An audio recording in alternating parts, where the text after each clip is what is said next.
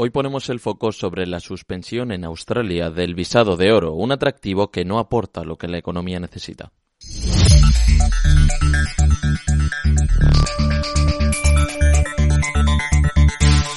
Objeto de críticas alrededor del mundo, Australia ha decidido suspender los permisos de residencia de su programa del inversor significativo o visado de oro, que permitía a los extranjeros permanecer en el país durante cinco años siempre que invirtieran más de 5 millones de dólares australianos, unos 3,3 millones de dólares estadounidenses.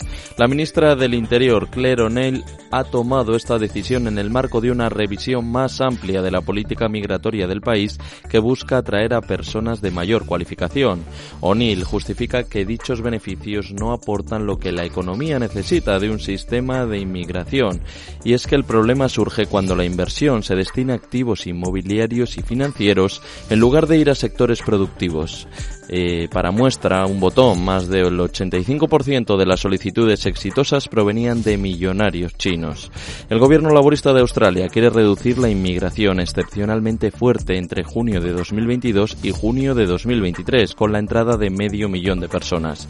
La portavoz, el portavoz de inmigración de la oposición, Dante Ann, exigía explicaciones en Sky Australia para entender la medida adoptada.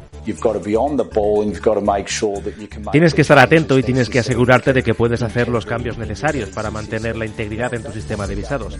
Ahora, si eso es lo que el gobierno está haciendo y se trata de integridad, salgan y díganlo. Pero esta idea de que usted acaba de desechar tranquilamente algo y luego no dar ninguna explicación en absoluto en un momento que está atrayendo más de medio millón de personas al año, forma parte de la idea de reducir. El Partido Laborista ha declarado que su objetivo es endurecer los procesos de visa para trabajadores y estudiantes internacionales para atraer así inmigrantes altamente cualificados para las industrias del país, con escasez de trabajadores. Se espera que los niveles de inmigración se enfríen hasta los 375.000 visitantes en 2024 y los 250.000 en 2025.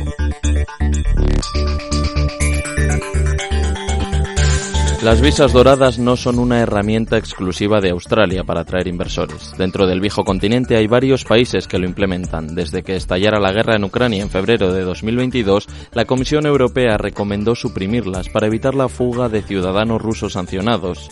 Países como Irlanda o Portugal ya han suspendido su programa de visados para millonarios y fuera de la Unión, Reino Unido suprimió su sistema de visados de oro ese mismo febrero. Sin embargo, en España el plan de residencia por inversión continúa desde 2013. Requiere invertir medio millón de euros en bienes inmuebles para obtener el visado que da derecho a vivir, a trabajar y a estudiar dentro de nuestras fronteras. Italia o Grecia mantienen también su visado de oro, una herramienta de atracción de millones cada vez más discutida.